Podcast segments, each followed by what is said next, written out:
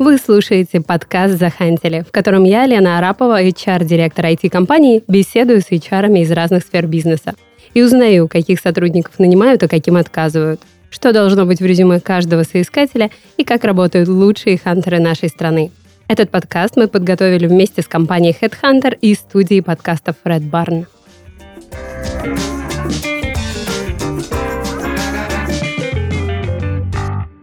Друзья, всем привет! Сегодня у меня в гостях Татьяна Нечаева, юрист по трудовым вопросам компании Headhunter.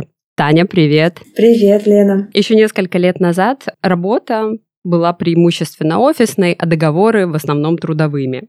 Сегодня же, когда удаленка шагает в массы и все больше людей работают э, из дома, работают по совершенно разным форматам договоров, а, возникает вопрос, какие договоры бывают, как выбрать правильно подходящий для тебя вариант, когда компания-работодатель предлагает на выбор заключить трудовой договор, а, оформить тебе самозанятость или ИП и сотрудничать в таком формате. Ну, собственно говоря, для многих вопросов больше, чем ответов.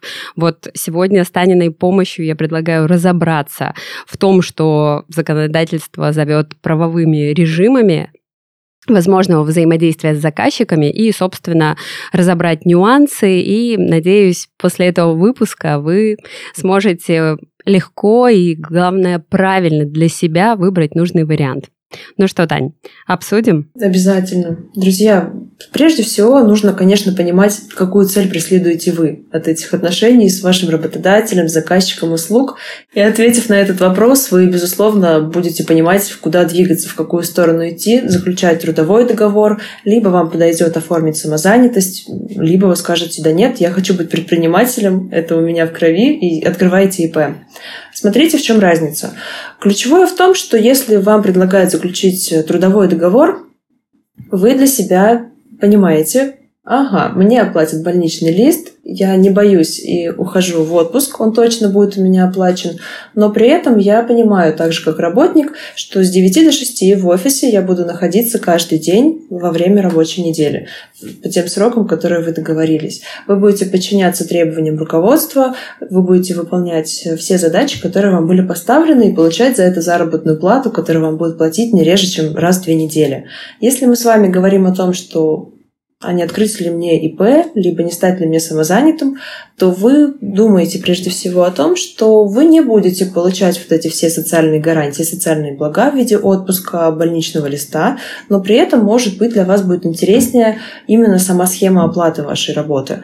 Потому что по гражданско-правовому договору, который заключают именно самозанятыми индивидуальными предпринимателями, оплата услуг происходит непосредственно после того, как вы оказали эти услуги. Вы можете оказать услуги за 5 рабочих дней и получить 100 тысяч рублей, а можете работать по трудовому договору и получить эти 100 тысяч рублей только спустя там две недели, когда будет у вас какой-нибудь аванс. Наверное, если вам хочется распоряжаться своим временем более свободно, и вы понимаете для себя, что а почему бы нет, почему бы не отпахать вот за пять дней вот этот большой объем работы и не сразу не получить деньги, тогда вам ближе, наверное, будет вариант самозанятости ИП.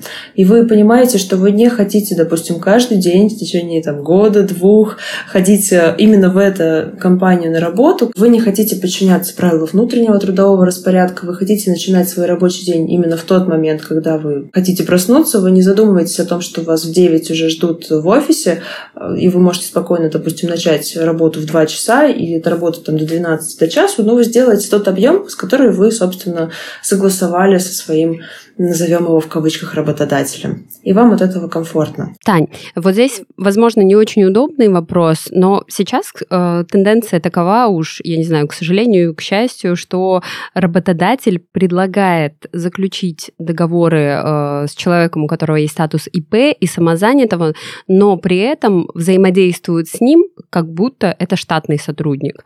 То есть э, требует человека и подчинения правилам внутреннего трудового распорядка, и, собственно, присутствию онлайн, офлайн в офисе в определенное время.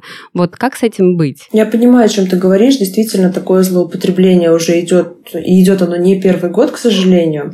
Смотрите тоже для себя. Если вам ок работать именно в таком формате, и вас, в принципе, устраивает вот эта позиция вашего руководителя, вы готовы там, да, приходить вовремя, подчиняться правилам трудового распорядка, и вас это никак не тревожит, и вам даже, может быть, обещают компенсацию больничного листа и платят вам время которой вы находились в отпуске, ну, по большому счету проблем, наверное, нет до того поры, пока не возникнет конфликтная ситуация. Это все до первой такой вот серьезной стычки между работником и работодателем, потому что работника уволить очень сложно. Есть э, ряд статей Трудового кодекса, которые нам прямо предусматривают случаи расторжения трудового договора, если того не хочет работник. Это все нужно доказать, и, как правило, работодатель очень редко прибегает к таким основаниям. Просит все-таки подписать э, по соглашению сторон, либо по собственному желанию. Если у нас с вами результат э, был именно такой, что заключили все-таки гражданско-правовой договор, и вы либо самозаняты, либо ИП, то с вами расторгнуть договор гораздо проще. Вам просто приходит уведомление о том, что, дорогой друг, с 1 октября мы в твоих услугах больше не нуждаемся. Спасибо тебе за работу.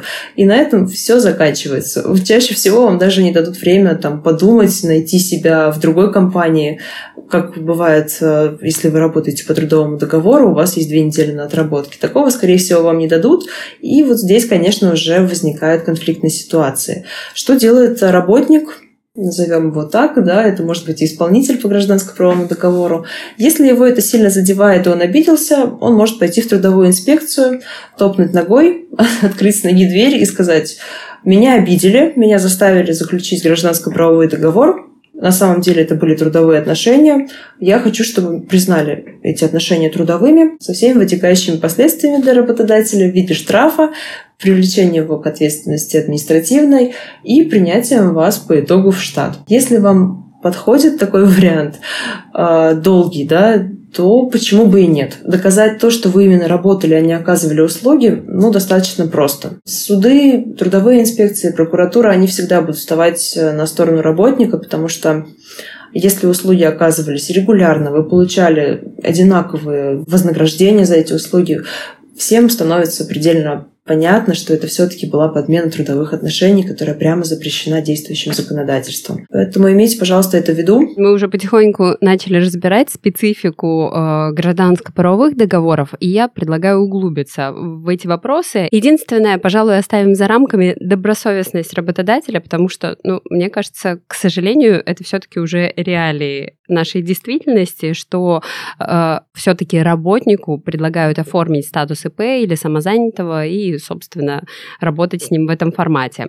Вот, предположим, если э, ты хочешь устроиться в компанию, и тебе на выбор предлагают э, оформить либо ИП, либо самозанятость, вот э, как с этим быть, если человек никогда с этим не сталкивался, что отличает один режим от другого, вот как с этим разобраться? Разбираемся, наверное, последовательно. Давай сначала разберемся с самозанятыми, кто это такие, что это за люди, чем они отличаются от обычных работников. А здесь действительно есть нюансы именно в оформлении. Если, допустим, а, у нас был бы трудовой договор, это самый простой вариант для работника. Он приходит, подает документы, как правило, это стандартный пакет, паспорт, СНИЛС, зеленая карточка, которая у нас есть практически у каждого, либо это уже электронный формат. И по большому счету все документы у него есть на руках. А если у нас самозанятый, то ему, прежде чем заключить договор, конечно же, нужно будет получить этот статус самозанятого. Чтобы его получить, дело-то не хитрое. Дело 15 минут. Открываем сайт налоговый, скачиваем приложение, вводим туда данные, проще всего зарегистрироваться через госуслуги и пройти авторизацию. И буквально через несколько минут вам приходит уведомление о том, что да, вы получили статус самозанятого, пожалуйста, можете использовать самозанятый предлагает вот эту вот справку на обозрение своему заказчику услуг, потому что заказчик действительно ее попросит, и это абсолютно нормально, чтобы подтвердить этот статус. Далее стандартный договор гражданского правового характера заключают стороны между собой, и там прописывают все основные условия. Но если у нас вспоминаем работника, работник у нас не переживает о том, как заплатить налоги, как заплатить страховые взносы. Самозанятые тоже не сильно переживают по этому поводу. Страховые взносы, взносы на медицину, они в принципе могут не платить. У них есть возможность э, добровольного медицинского страхования, но это не входит никак в сферу отношений между работником и работодателем, например, заказчиком услуг и исполнителем услуг. По сути, для работодателя самозанятый будет являться типичным контрагентом с некоторыми только лишь исключениями. Самозанятый заплатит за свое вознаграждение самый низкий в стране налог. Если он оказывал услуги юридическому лицу, это будет 6%, если физическому лицу, то 4%. Он не будет платить НДФЛ, и мы чувствуем с вами уже здесь существенную разницу. Если мы работаем по трудовому договору, это 13%, а если мы как самозанятые, мы государству перечислим только 6%. Ну, наверное, есть определенный плюс у самозанятости в этом ключе тоже. Самозанятый не будет покупать никакую кассу, он вообще не заморачивается о том, что нужно что-либо заполнять, какую-то декларацию. Вот этих всех проблем у него нет.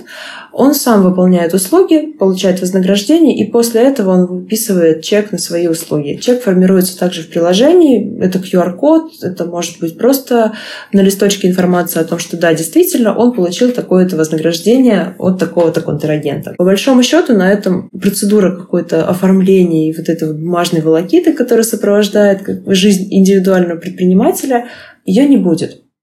Это существенный перевес дает самозанятости, и поэтому этот режим стал таким популярным потому что здесь не будет столько головной боли, сколько будет у индивидуального предпринимателя. Единственное, наверное, ограничение, что вы не сможете, допустим, перепродажей товаров заниматься, если будете использовать этот режим. А по всем остальным категориям деятельности, которые вы хотите применять, а это, они все возможны.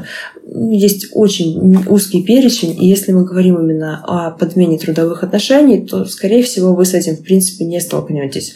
Нельзя только лишь по агентскому договору будет сотрудничать. То есть вы должны будете самолично оказывать вот эти услуги и быть финальным исполнителем в этих отношениях. Еще, мне кажется, Тань, был какой-то нюанс по э, сумме максимальной годового дохода. дохода. Да. да, он действительно есть. Это 2 миллиона 400 тысяч рублей в год. Но если мы это пересчитаем на среднюю заработную плату работника в нашей стране, то, скорее всего, это, в принципе, достаточно адекватная цифра, которую может получать самозанятый и уже показывает неплохой доход.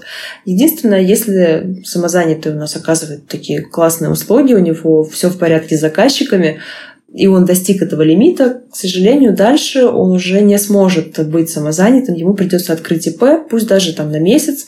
Он понял резко в ноябре, что он достиг этой суммы, может быть, это была его мечта и план на год. Вот это единственное отличие и ограничение. У индивидуального предпринимателя такого лимита по доходу нет он может зарабатывать ровно столько, насколько энергии его хватит. Еще э, нюанс по поводу больничного листа. Предположим, что человек, который работает в статусе самозанятого, серьезно заболевает. То есть он обращается в медицинское учреждение просто как физическое лицо. Я ведь правильно понимаю? Да, он приходит в стандартном порядке, обращается за помощью медицинской, но в силу того, что он не платил взносы, он платил только налоги на доходы свои, к сожалению, конечно же, больничный его будет самый минимальный, и это будет, наверное, самое болезненное при использовании этого режима, потому что ему никто не, не доплатит до того среднего дохода, который он получал в месяц. Ну и вот здесь, конечно, возникают сложности. И, к сожалению, у наших кандидатов, которые приняли для себя путь самозанятости, особенно вот в непростое время, например, пандемии, наверное, вопросы здесь, конечно, и сомнения возникают определенно точно. Единственный нюанс, э, получается, если будущий работодатель декларирует, что он готов все-таки оплачивать, возьмем в кавычки, больничные отпуска, то это остается его доброй волей. И в случае наступления такого события, и, э, я правильно понимаю, что сотрудник, который работает в статусе самозанятого, потребовать что-то не может. Здесь 50 на 50 получается. Если сотрудник у нас берет, собирает волю в кулак, идет с таким настроем боевым в трудовую инспекцию, я думаю, что он сможет доказать э, трудовой инспекции, что все-таки это были трудовые отношения, и ему положен больничный лист в этой ситуации. Если он этого добьется, то да, вопросов нет. Э, через суд он сможет добиться того, чтобы его признали работником, и тогда больничный будет в силу норм Трудового кодекса обязательно оплачен.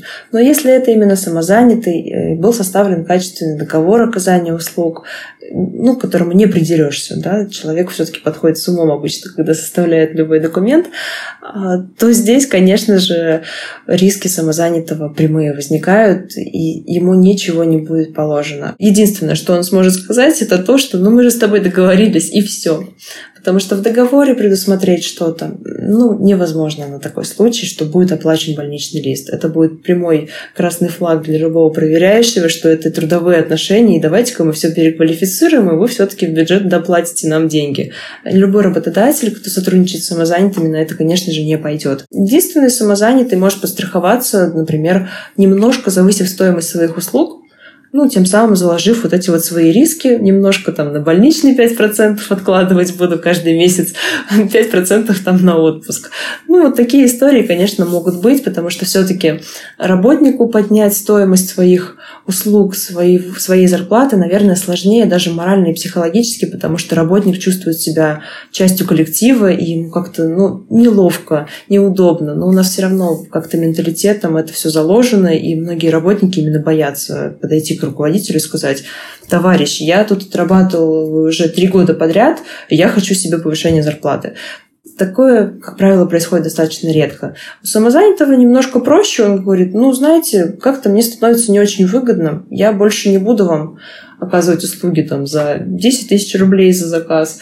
Я хочу 15. И работодатель понимает, угу, у меня на это бюджета нет, но такого самозанятого я больше не найду, кто так классно делает эту вещь, особенно в короткие сроки. Ну, придется доплатить. В этом самозанятости, конечно, есть небольшие плюсы. Но есть, кстати, и риски у самозанятого другие немножко. Хотя они очень популярны, есть э, мнение у бухгалтерии особенно такого работодателя, назовем его в кавычках так, что они не хотят работать с самозанятыми на регулярной основе. Они их действительно побаиваются, потому что переквалификация отношений – это серьезная очень нагрузка на бухгалтерию компании, до начисления налогов, неправильная отчетность – это все очень и очень болезненно в случае какого-то конфликта и признания все-таки этих отношений трудовыми. И именно поэтому работодатели через слэш указывают самозанятый ИП. И все равно, несмотря на то, что есть запрет на, там, на дискриминацию, хотя она здесь вообще неприменима, да, потому что это гражданско-правовые отношения, не трудовые, скорее работодатель наймет ИП, нежели чем самозанятого. Все равно вот этот вот блок у заказчиков услуг, он все равно стоит скорее будем с ИП, чем самозанятым. Сказать, что ИП у нас работал, а не оказывал услуги, гораздо сложнее, чем самозанятый. Потому что за ИП все-таки стоит громкое имя, у него есть статус, он вносится в реестр юридических лиц. Это все-таки уже немножко серьезнее и солиднее в глазах и в понимании заказчика услуг. Если с самозанятостью мы разобрались, я думаю, достаточно тщательно. Я предлагаю теперь и ИП обсудить. Что-то уже было затронуто, но все-таки. А, поехали. Если человек, опять-таки, никогда с этим не сталкивался, и ему предстоит оформить для себя индивидуальное предпринимательство, как с этим быть, куда податься? Что для этого нужно? На самом деле я не скажу, что это сильно сложнее, чем самозанятость. Абсолютно такие же три шага к предпринимательству есть Прежде всего, мы также собираем пакет документов для того, чтобы открыть и получить заветный статус индивидуального предпринимателя. Заполняется форма, она достаточно простая, ее скачать можно на сайте налоговой. Прикладываем паспорт, платим пошлину, если мы хотим подать документы не самолично, а через своего законного представителя. Она небольшая, там 800 рублей. И документы мы можем подать практически любым удобным способом. Это МФЦ, можем подать напрямую в налоговую, там, даже через почту и госуслуги. Это тоже мы можем сделать. Блоков здесь никаких нет, это все тоже делается достаточно просто. Далее мы ждем с вами три дня, и через три дня мы получаем вот этот заветный статус индивидуального предпринимателя, потому что обычно в течение этого времени уже вносят запись в реестр юридических лиц. А дальше нам просто нужно подумать и решить для себя, сколько налогов мы хотим платить за наши доходы. Это вот важный вопрос, и здесь его главное не проворонить. Скажу просто. Когда вы открываете ИП, у вас есть ровно месяц на то, чтобы принять для себя и принять решение, какой из режимов вы будете применять. Имеется в виду, конечно, налоговые режимы. Их несколько. Скажу, наверное, по практике, не могу советовать вам, потому что это лично ваше решение. Чаще всего применяют упрощенную систему налогообложения. Она самая простая и, наверное, понятная для начинающего индивидуального предпринимателя в силу того, что мы платим фиксированную сумму, и на этом все. Мы не, особо не считаем, достигаем лимит, там дальше немножко процентные ставки меняются. А так то же самое, 6%, если мы на режиме упрощенной системы налогообложения Ну и достаточно просто это все высчитывается и вносится в базу и сдается декларация. Есть, конечно, еще и патентная система налогообложения и налог на профессиональный доход, который платят как раз-таки самозанятые. Вот в чем интерес, что и самозанятые, и индивидуальные предприниматели могут применять вот этот льготный режим. Главное для себя понять, насколько он применим для вас. Есть месяц после регистрации, чтобы выбрать один из льготных режимов. Упрощенная система налогообложения, там патент и даже налог на профессиональный доход. Налог на профессиональный доход уже достаточно знакомая категория. Если вы работали самозанятым, индивидуальный предприниматель тоже может это применять. Если вы в течение месяца не определились и не решили для себя, какую систему вы хотите применять, государство самостоятельно выберет за вас, и вы будете платить уже достаточно большие налоги на доходы, НДС, налог на прибыль, подоходный. Это все войдет в ваш лексикон, и вы узнаете, что это такое. Разобраться в этом сильно сложно, поэтому добрый совет, наверное, выбрать все-таки в течение месяца тот льготный режим, который вы будете применять это действительно сделает вашу жизнь немножко комфортнее, потому что сдача деклараций, подача сведений, вся вот эта отчетность, э, статистика, ну, наверное, начинающему ИП дается болезненно и с трудом. Но это все решается, если вы просто отдаете на аутсорсинг эту всю историю. Деньги платите достаточно небольшие, но это все делают за вас, и у вас голова по этому поводу не болит. Если мы выбрали упрощенку, например, мы будем с вами также платить страховые взносы, взносы на медицину. И вот здесь, конечно, гарантий больше, чем у самозанятого, потому что все-таки вы платите налоги, вы платите взносы именно под определенную сумму. И когда вы теряете доход, вы берете, например, больничный, вам платят несколько больше. Не по минималке, а уже исходя из тех сумм, которые вы заплатили. Вот здесь, кстати, важный нюанс. А, ведь ИП имеет право открыть больничный лист. Да, безусловно, он, у него uh-huh, есть на это право, uh-huh. потому что он является плательщиком взносов. А самозанятый, как правило, не страхуется от этой всей истории, живет одним днем, думает, ладно, налоги заплатил, ну заболею, значит, сам себя вылечу. И здесь уже больничного не, ну, не будет, он будет скорее такой формальный, а у индивидуального предпринимателя уже достаточно серьезно это все проходит, и есть право действительно открыть больничный лист. Но, честно скажу, предприниматели обычно к этому не прибегают. Я переболею два дня дома, отлежусь и пойду дальше работать. Мы поговорили о том, какие документы нужны, что отличает один режим от другого. А теперь мне хочется немного осветить момент, если э, пришли к тому, что ИП или статус самозанятого вам не нужен. Вот как прекратить, как закрыть, или можно просто оставить, и ничего с этим не будет. Вот предлагаю с этим вопросом, Таня, нам разобраться. Да, я думаю, что это важно. И, кстати, жирный плюс жирная галочка в пользу самозанятости как раз-таки в том, что, например, самозанятый решил, ну, по какой-то причине не оказывать услуги. Ну, вот не хочу, не хочу работать, не буду. Он не будет платить ни, ни налоги на доходы, потому что доходов у него нет, ну и страховые взносы, как мы с вами помним, он тоже не платит. Поэтому он ничего не должен государству.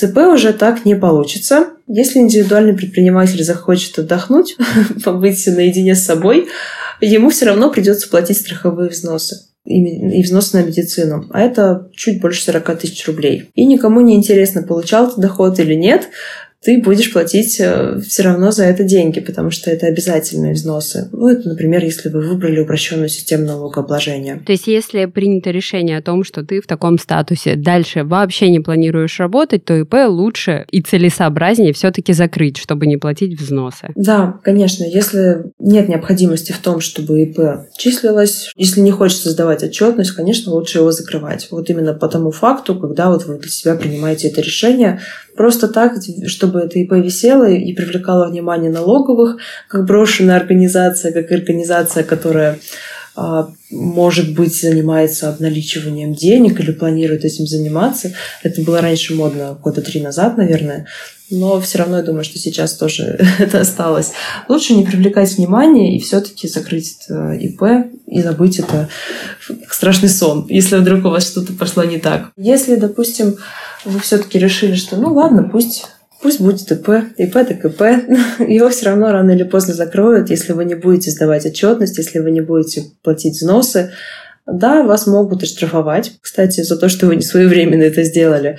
Но, как правило, если не видно активности по расчетным счетам, просто налоговая спустя определенный момент времени закрывает это ТП и все. Самозанятым здесь проще. Если вы решили взять паузу, вы просто можете ничего не делать, и с вами ничего не произойдет. Вы останетесь тем же самым самозанятым, вы не будете ничего платить, если вы не будете получать доход как самозанятый. В этом, наверное, большой плюс э, этого режима, потому что вам не нужно об этом переживать и не нужно держать в голове, что нужно что-то сдать, какая-то декларация до 5 числа, какая-то до 10. У вас не болит голова по этому поводу? Мне кажется, мы более чем подробно разобрали оба режима, и я предлагаю перейти к любимой классике, к трудовому договору. Если с обычным договором, бессрочным, все более-менее, мне кажется, сегодня понятно, то э, мне хочется больше поговорить о дистанционной работе. Э, по-твоему, что нужно знать сотруднику, выбирая такую форму работы с будущим работодателем? На что следует обратить внимание? Я думаю, что стоит обратить внимание прежде прежде всего на вакансию не пугаться, когда у вас будет написано «удаленная работа». Законодатель поставил знак равенства между этими понятиями «дистанционка равно удаленка». Это прежде всего, на что стоит обратить внимание, и не нужно там видеть подводных камней. Это именно то же самое, что хотел вам сказать работодатель, говоря вам о том, что вы будете работать вне его офиса, вне его филиала, а будете работать, например, с помощью сети интернет. Остальные нюансы, они все применимы как и для обычного офисного сотрудника. Вам также будут платить больничный лист, вас также никто не обидит и отправит в отпуск в обязательном порядке. Вы будете также, кстати, принимать участие во всех активностях, которые устраивает работодатель для офисных сотрудников. Вас э, обязательно пригласят на корпоратив, даже не сомневайтесь. Такого нет запрета на, на такие вот бонусы, которые делает работодатель для сотрудников. Но единственное неудобство, которое встречается при таком режиме работы, это то, что вы хотите в отпуск, и если нет электронного документа оборота у работодателя, чтобы пойти в отпуск, вам нужно сильно раньше об этом подумать. Вам нужно написать заявление на бумаге, отправить его по почте России или курьером в офис. Потом работодатель его рассмотрит, поставит визу, э, вы получите приказ, его подпишете, вернете, и только тогда вы пойдете в отпуск. Ну, это простой пример, именно связанный с документооборотом, и он, наверное, самый неудобный, потому что если нет электронного документа оборота с дистанционным работником, подписать что-либо, ну, это целая прям история. Потому что либо нужно вам приехать в офис все-таки, чтобы ознакомиться там с новым положением конфиденциальной информации, либо ознакомиться с положениями по охране труда и пройти инструктаж, то, конечно, вот этот вот момент будет немножко, наверное, неудобен, Поэтому рекомендуем вам все-таки воспользоваться возможностями электронного документа оборота и обмениваться документами с помощью электронной подписи. Общаясь э, в среде HR, тоже получаю обратную связь, что как только не организовывается этот документооборот с удаленными сотрудниками, я еще не видела повторяющихся вариантов, но правда, это обмен сканами, курьеры в день приема, курьеры постфактум. А вот все-таки э, классический правильный вариант, он какой? Да, на самом деле единого варианта и правильного ответа, скорее всего, не будет, потому что для многих компаний, вот то, что ты говоришь год назад, это был темный лес, потому что не было изменений в законе. Все ушли на удаленку, но при этом как с этим жить, не понимал практически никто. HR-кадровики просто придумывали разные варианты, а, мы даже думали, знаешь, как подписывать э, с помощью Paint, рисовать эту подпись. Это уже была безысходность, потому что мы понимали, что если нам вводить простую электронную подпись, да, вот, например, ту же самую через Paint, нам нужно всех ознакомить письменно о том, что мы согласились, и я, как работник, и мой работодатель использовать именно такую подпись. И вот в этом был основной затык, потому что все разъехались, Очевидно, да, что мы все находились уже не в Москве, а кто-то находился в Геленджике, кто-то в Сочи, кто-то уехал в родные края. И собрать всех даже какими-то маленькими группами было практически нереально, чтобы подписать даже такое положение, которое бы позволяло так обмениваться. Нам разрешили тогда использовать сканы документов с обязательным условием, почестное пионерское, что мы, когда выйдем на работу, будем все оформлять письменно. Да, окей, такой вариант подходит. Вот, наверное, выход со сканами, он действовал, когда у нас была вот эта вся пандемия, вот эта вся история с, бол- с болезнью, все сидели по домам, и было очень даже дискомфортно. Но потом законодатель нам все-таки объяснил и рассказал, вот как вы договорились, как вы решили между собой. Так и подписывайте дистанционными работниками документы. И ты знаешь, все чаще, наверное, компании используют именно максимально простую подпись, например, по корпоративной почте, кто-то получает какой-то пароль, вводит этот пароль, и тогда, да, сотрудник считается ознакомленным. Но многие боятся рисковать, потому что в случае чего доказать то, что именно тот сотрудник, подписал этот документ, введя там какой-то пароль и залогинившись в системе, ну, достаточно сложно. И работодатель перестраховывает себя и говорит, давайте сделаем усиленную электронную подпись. Поскольку он оплачивает эти расходы на приобретение подписи, работник соглашается, а почему бы и нет, действительно, я ее могу использовать в том числе и для решения других своих задач. И вот это хороший выход, хорошая альтернатива вот этим вот всем бумажным документам. Окей. Okay. Э, если договор предусматривает возможность обмена э, сканированными копиями документов, насколько это правомерно? Если согласились, если подписались под этим, то почему бы и нет? Все возможно. Единственное, у вас, конечно же, есть право, и вы должны о нем помнить, что если вам хочется оригинальный документ, ну вот захотели вы какой-нибудь приказ получить именно вот в привычном виде на листочке А4 распечатанном, почему нет? Вы имеете на это право, просто пишите заявление, и работодатель вам его присылает в той форме, в которой вы попросили, собственно, это и сделать. Угу. С этим стало понятнее. Еще такой нюанс э, присутствия работников в каком-либо из пространств который использует э, работодатель. Если с офлайн ребятами все понятно, они в офисе, их видно и вопросов нет, то э, вот э, как обстоят дела с э, удаленными сотрудниками? То есть в течение какого времени они обязательно должны дать о себе знать, э, как, какая-то реакция должна от них последовать, чтобы работодатель не счел, что ну, что-то нехорошее происходит? На самом деле, мне кажется, здесь больше забота и головная боль именно работодателей, и работодатель старается обо всем этом подумать на этапе перед заключением трудового договора, потому что это важнее ему. Если мы не прописали срок ответа на письмо электронное, например, то работник может смело ему сказать, а где об этом было, собственно, написано, почему я должен ответить на ваше письмо в течение 30 минут. Если стороны это не зафиксировали, ну, и спрашивать-то не за что. Он скажет, ну, я подумал, отвечу в конце недели. Ну, почему бы и нет, с одной стороны. И здесь, конечно, работодатели уже продумывают, поняли, что так писать нельзя, и стараются четко прям фиксировать все вот эти нюансы, которые связаны именно с дистанционкой. Как правило, уже пишут, что если ты работаешь дистанционно сегодня, не в офисе, например, то, пожалуйста, отвечай на мои письма, полученные до трех часов дня, не позднее следующего дня, там, 12.00. Если ты получил письмо после 15.00, то ты там можешь ответить на него в течение там, двух дней. То же самое относится и к корпоративным мессенджерам, верно? Потому что я знаю сейчас э, один из трендов, когда компания практически не использует корпоративную почту, общаясь внутри, в основном, э, ну, как правило, в Slack. Вот насколько здесь э, правомерно требование работодателя, чтобы значок твой всегда в течение рабочего дня горел онлайн, и нужные статусы были выставлены, и присутствовал ты необходимое время. Ну, здесь все будет логично, и я думаю, что то же самое, как и в офисе.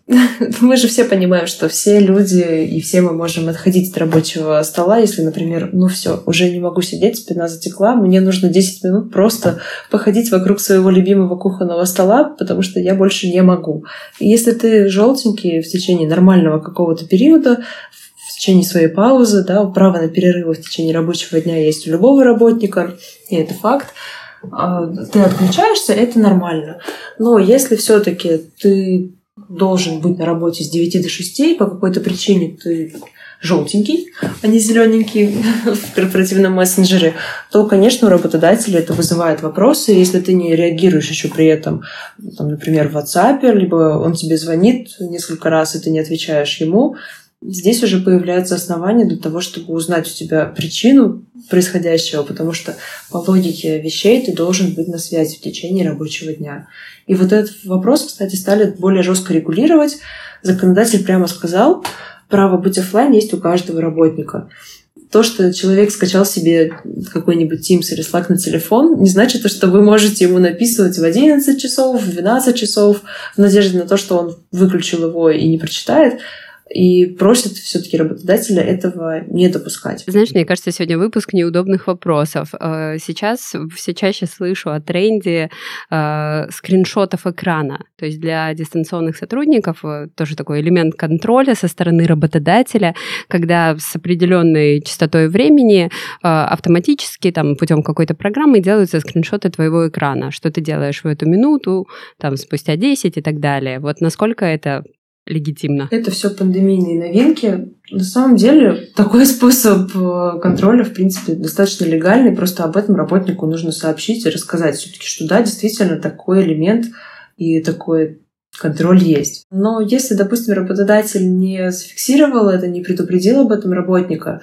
ну вот так делать нельзя. Если бы он об этом им прямо сказал, что да, у нас установлена такая программа для учета и контроля рабочего времени, для нас это важно, ну, я думаю, что для адекватного работника это даже не страшно. Мне, например, даже некогда там что-то иной раз открыть дополнительный. Ну и пусть там фотографирует мой договор, это, пожалуйста, который у меня открыт. А если работник действительно филонит, ну, здесь вопрос, наверное, прежде всего к нему, и что он собирается тем самым доказать, что да, действительно я не работал. Ну, я думаю, что здесь нет какой-то, знаешь, нарушения личных границ, нарушения там права на неприкосновенность. Такой истории здесь не возникает. Это согласованность сторон, и почему бы такую точку контроля не ввести? Таня, мне еще очень хочется обсудить такую вещь, как NDA или соглашение о неразглашении коммерческой тайны. А, что следует знать сотруднику, а, понимать, подписывая этот документ? Это достаточно серьезные вещи, и хочется, наверное, простыми словами о них рассказать. Перечень информации, которую работодатель считает закрытой, она есть практически в любой компании. И к ней нужно относиться действительно бережно, трепетно, как того просит работодатель. Если вы будете ее разглашать, вы даже не подозревая того, можете причинить действительно серьезный ущерб деятельности вашему любимому работодателю, и пусть даже не намеренно, но конфликт создаться определенно точно. За разглашение коммерческой тайны предусмотрена очень жесткая ответственность. Пожалуйста, имейте это в виду. Это непростое дисциплинарное нарушение, за это могут смело уволить из компании. А если был еще и ущерб, еще и ущерб взыскать в судебном порядке, это уже серьезные вещи. Если вы прочитали перечень, если вы его понимаете, Просто никому об этом не говорим. С коммерческой тайной связана в том числе и информационная безопасность. Это немножко другая сфера, немножко другая плоскость, но они очень плотно связаны между собой. Информационная безопасность это значит, что вы не должны ставить э, в виде пароля снежинка 83 Танюшка 94, это ненормально. Пожалуйста, относитесь серьезно к просьбам службы безопасности и не устанавливайте такие пароли. И когда вас взломают, и человек узнает коммерческую тайну, это тоже будет разглашением коммерческой тайны, потому что вы небрежно отнеслись к обязанности сделать хороший пароль. Это простые вещи, простые правила игры, и их лучше придерживаться. И я думаю, что положение коммерческой тайны и конфиденциальности, оно, наверное, второе по значимости, которое вы должны действительно читать. Я понимаю, что когда вы приходите на работу, и вам дают, наверное, ну, такую хорошую коробочку документов о жизни компании, которые вы читаете там в течение трех часов, когда вы пришли, и где-нибудь на сотой странице вам становится уже немножко плохо, и думаете, ну ладно, я, наверное, закончу на этом, пойду попью водичку, а там дальше разберемся, поработаем, свыкнется, слюбится. Не относитесь к этому так, пожалуйста, все-таки вот документам ПВТР и положение коммерческой тайны и правила информационной безопасности обязательно читайте. Это очень важно. Там будут правила игры, которые вы ни в коем случае не должны нарушать. Положения могут быть достаточно жесткие, вплоть до того, что что у вас будет установлена на компьютере система, которая будет отслеживать э, переходы по ссылкам, то есть вашу активность, э, и будет даже анализировать то, что вы вводите на предмет того, не допустили ли вы, когда вы, допустим, с кем-то общались из клиентов, разглашения той или иной информации, чтобы вовремя вас остановить, скорректировать. Не в моменте, конечно, это будет происходить, но после для аналитики программа может это зафиксировать и заметить. Даже до того техника дошла, поэтому обращайте на это внимание и смотрите, что вы подписываете, потому что э, под простым согласием может скрываться достаточно серьезная история, и потом будет тяжело говорить, что «Ой, я не понял, о чем здесь написано».